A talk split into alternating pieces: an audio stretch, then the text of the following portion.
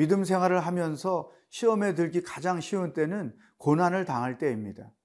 어떤 사람은 하나님을 더욱 신뢰해서 그 고난을 이기는 사람이 있고 어떤 사람은 하나님을 신뢰하지 못해서 시험에 빠지는 사람들도 있죠. 이것이 얼마나 신앙생활에 위험한 일인지는 오늘 본문 말씀을 통해서 우리가 묵상해 보려고 합니다.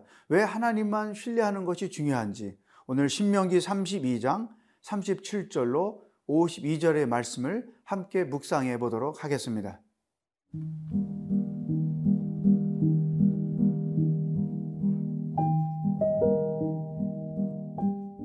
신명기 32장 37절에서 52절 말씀입니다.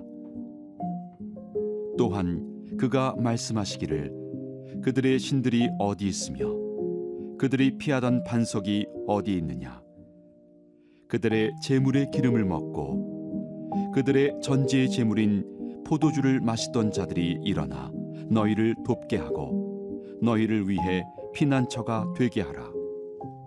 이제는 나 곧 내가 그인 줄 알라. 나 외에는 신이 없도다. 나는 죽이기도 하며 살리기도 하며 상하게도 하며 낫게도 하나니 내 손에서 능히 빼앗을 자가 없도다 이는 내가 하늘을 향하여 내 손을 들고 말하기를 내가 영원히 살리라 하였노라. 내가 내 번쩍이는 칼을 갈며 내 손이 정의를 붙들고 내 대적들에게 복수하며 나를 미워하는 자들에게 보응할 것이라. 내 화살이 피에 취하게 하고 내 칼이 그 고기를 삼키게 하리니 곧 피살자와 포로된 자의 피요 대적의 우두머리의 머리로다 너희 민족들아 주의 백성과 즐거워하라 주께서 그 종들의 피를 갚으사 그 대적들에게 복수하시고 자기 땅과 자기 백성을 위하여 속죄하시리로다. 모세와 눈의 아들 호세아가 와서 이 노래의 모든 말씀을 백성에게 말하여 들리니라. 모세가 이 모든 말씀을 온 이스라엘에게 말하기를 마치고 그들에게 이르되 내가 오늘 너희에게 증언한 모든 말을 너희의 마음에 두고 너희의 자녀에게 명령하여 이 율법의 모든 말씀을 지켜 행하게 하라. 이는 너희에게 헛된 일이 아니라 너희의 생명이니 이 일로 말미암아 너희가 요단을 건너가 차지할 그 땅에서 너희의 날이 장구하리라. 바로 그날에 여호와께서 모세에게 말씀하여 이르시되 너는 여리고 맞은편 모압 땅에 있는 아바림 산에 올라가 느보 산에 이르러 내가 이스라엘 자손에게 기업으로 주는 가나안 땅을 바라보라 내 형 아론이 호르산에서 죽어 그의 조상에게로 돌아간 것 같이 너도 올라가는 이 산에서 죽어 내 조상에게로 돌아가리니. 이는 너희가 신광야 가데스의 무리바 물가에서 이스라엘 자손 중 내게 범죄하여 내 거룩함을 이스라엘 자손 중에서 나타내지 아니한 까닭이라. 내가 비록 내가 이스라엘 자손에게 주는 땅을 맞은편에서 바라보기는 하려니와 그리로 들어가지는 못하리라 하시니라 모세는 이스라엘 백성들에게 하나님이 아닌 다른 존재를 신뢰하고 의지하는 것이 얼마나 어리석은 일인지를 이렇게 설명해 주었습니다. 37절. 또한 그가 말씀하시기를 그들의 신들이 어디 있으며 그들이 피하던 반석이 어디 있느냐? 38절.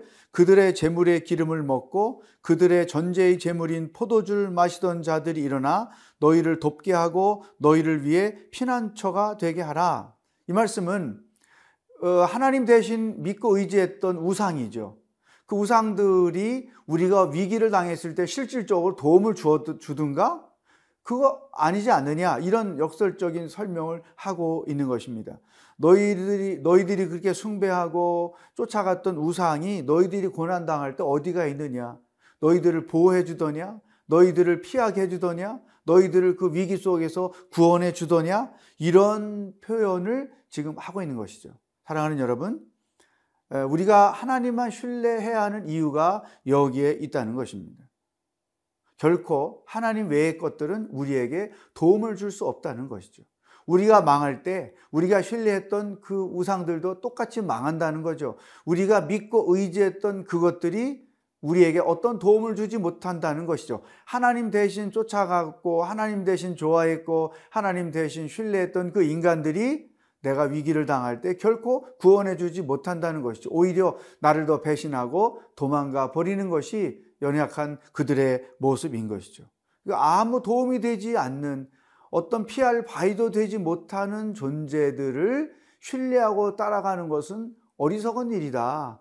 그들은 그것들은 우리에게 결정적일 때 아무런 도움을 주지 못하기 때문에 우리는 그럴수록 더더욱 하나님만 신뢰해야 한다. 이것을 어, 역설적으로 설명해 준 것입니다. 또한 두 번째 우리가 하나님만 신뢰할 이유는 39절에 써 있습니다.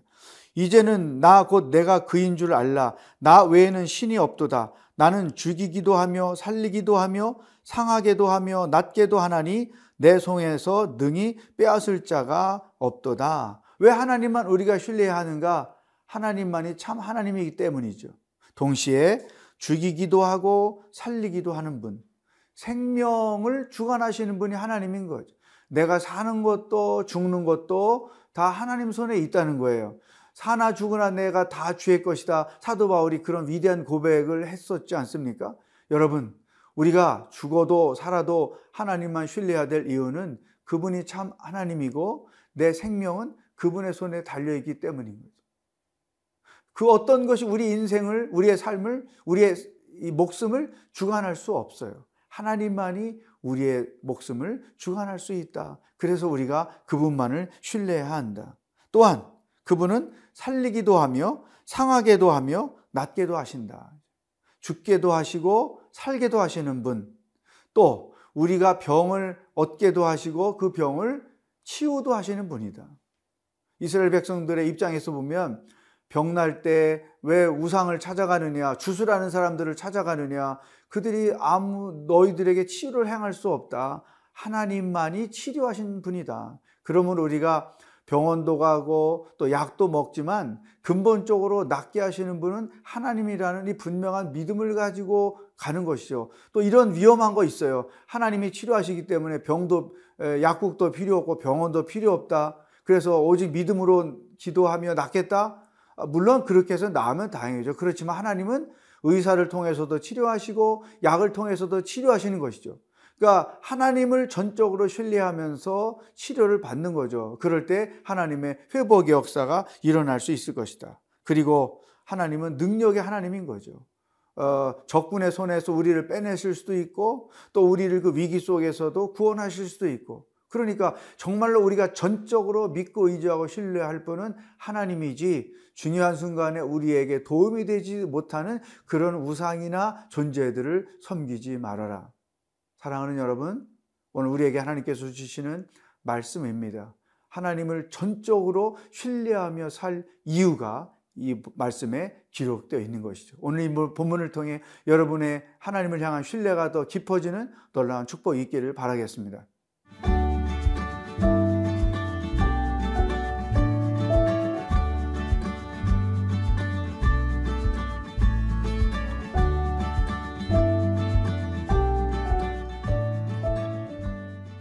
모세는 신명기 32장에서 이스라엘 백성들에 대한 중요한 메시지를 다 선포하고 나서 이렇게 권면을 하며 마무리를 합니다. 46절.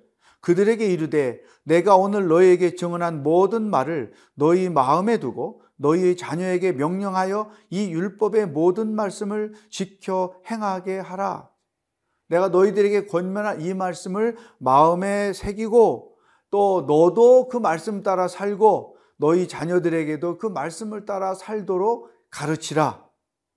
어, 신앙생활의 우선순위, 우리 믿음 생활에 있어서 해야 될 가장 중요한 것, 그것은 바로 하나님의 말씀을 묵상하고 그 말씀 안에서 사는 것이죠. 근데 이것을 소홀히 여긴다면 결국 우리의 신앙은 늘 연약해질 수 있고 성장하지 못한 채로 어, 예수를 오랫동안 믿을 수 있는 것입니다. 이것이 왜 중요하냐? 47절에 이렇게 기록했습니다. 이는 너에게 헛된 일이 아니라 너희의 생명이니 이 일로 말미암아 너에게 요단을 건너가 차지할 그 땅에서 너의 날이 장구하리라. 잘 들어보세요. 모세가 하나님의 말씀을 중요하게 여기고 그 말씀을 따라 살고 그 말씀을 자녀들에게 가르치는 일은 첫째, 결코 헛된 일이 아니다. 가장 중요한 일이라는 거죠. 가장 가치가 있는 일이다. 가장 해야 될 의미가 있는 일이다.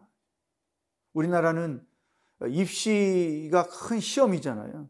자녀 교육의 신앙 교육의 가장 그 아킬레스건이 뭐냐? 입시 교육인 거예요. 그러니까 우선순위가 입시 교육에 있다 보니까 신앙 교육이 잘 안 되죠. 그래서 나이가 어, 좀 먹어갈수록 하나님을 떠나는 자들이 많아질 수밖에 없는 것이죠. 여러분, 자녀들에게 말씀을 가르치는 일은 결코 헛된 일이 아닌 거예요.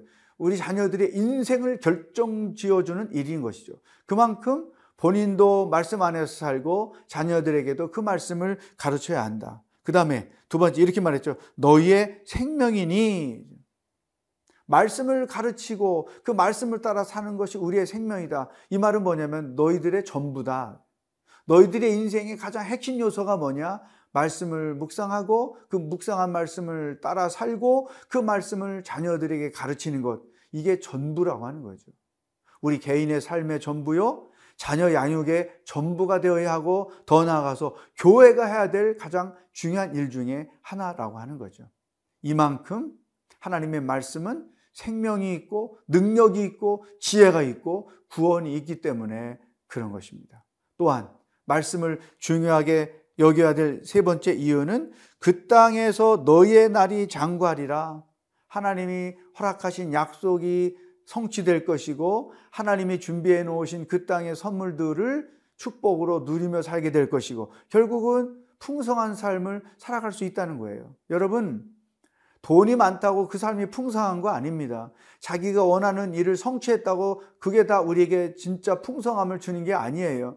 자녀들이 부모가 원하는 대로 입시를 위주로 해서 양육해서 그 목적을 달성했다고 그 삶이 풍성해지는 거 아니죠. 중요한 거는 그 마음 중심에 하나님이 계시냐 안 계시냐 그 사람의 가치관과 세계관이 하나님의 말씀으로 형성되어 있느냐 형성되어 있지 않느냐 이게 더 중요한 거예요. 하나님 안에서 세계관이 형성되고 삶의 가치관이 형성되면 내가 인류 학교에 있든 이류 학교에 있든 상관없습니다. 인생을 멋있게 의미 있게 가치 있게 살아갈 수 있다는 거예요. 그리고 풍성하게 살아갈 수 있다는 것이죠.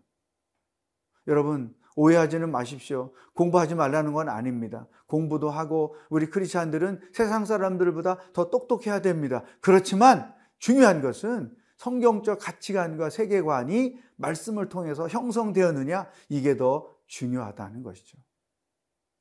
이 모세의 말씀에 여러분 어떻게 반응하시겠습니까? 말씀을 배우고 그 말씀을 가르치는 것은 결코 헛된 일이 아니요 생명이요 우리의 삶을 풍성하게 해주는 절대적인 요소다. 여러분 오늘부터라도 말씀을 깊이 있게 묵상하고 말씀과 함께 생활하며 그 말씀을 자녀들에게 계획적으로 가르치는 여러분들이 될 수 있기를 축복합니다.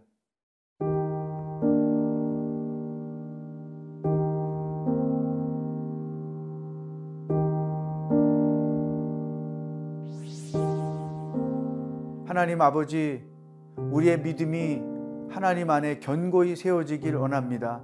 하나님만이 우리 인생을 책임지시고 생명의 주인이시며 우리의 삶을 주관하시는 분인 것을 믿습니다. 내가 살고 죽는 게 하나님께 있음을 믿습니다. 하나님의 말씀을 삶에서 중요하게 여기며 살아가도록 인도하여 주시옵소서. 예수님의 이름으로 기도합니다. 아멘.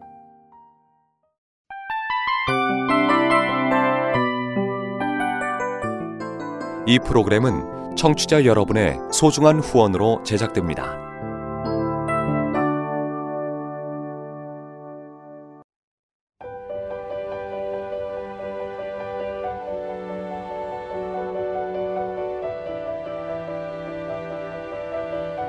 세상에는 수많은 교회들이 있지만 더 깊이 있는 말씀 강해를 찾기 위해 크기로만 교회를 선정하지 않습니다.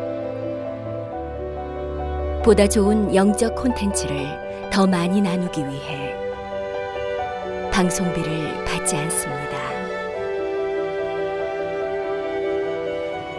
1년 365일 복음만 전하고 싶어서 우리는 광고를 하지 않습니다. 온누리의 복음을 땅끝까지 CGN TV와 함께 땅끝 선교사가 되주세요.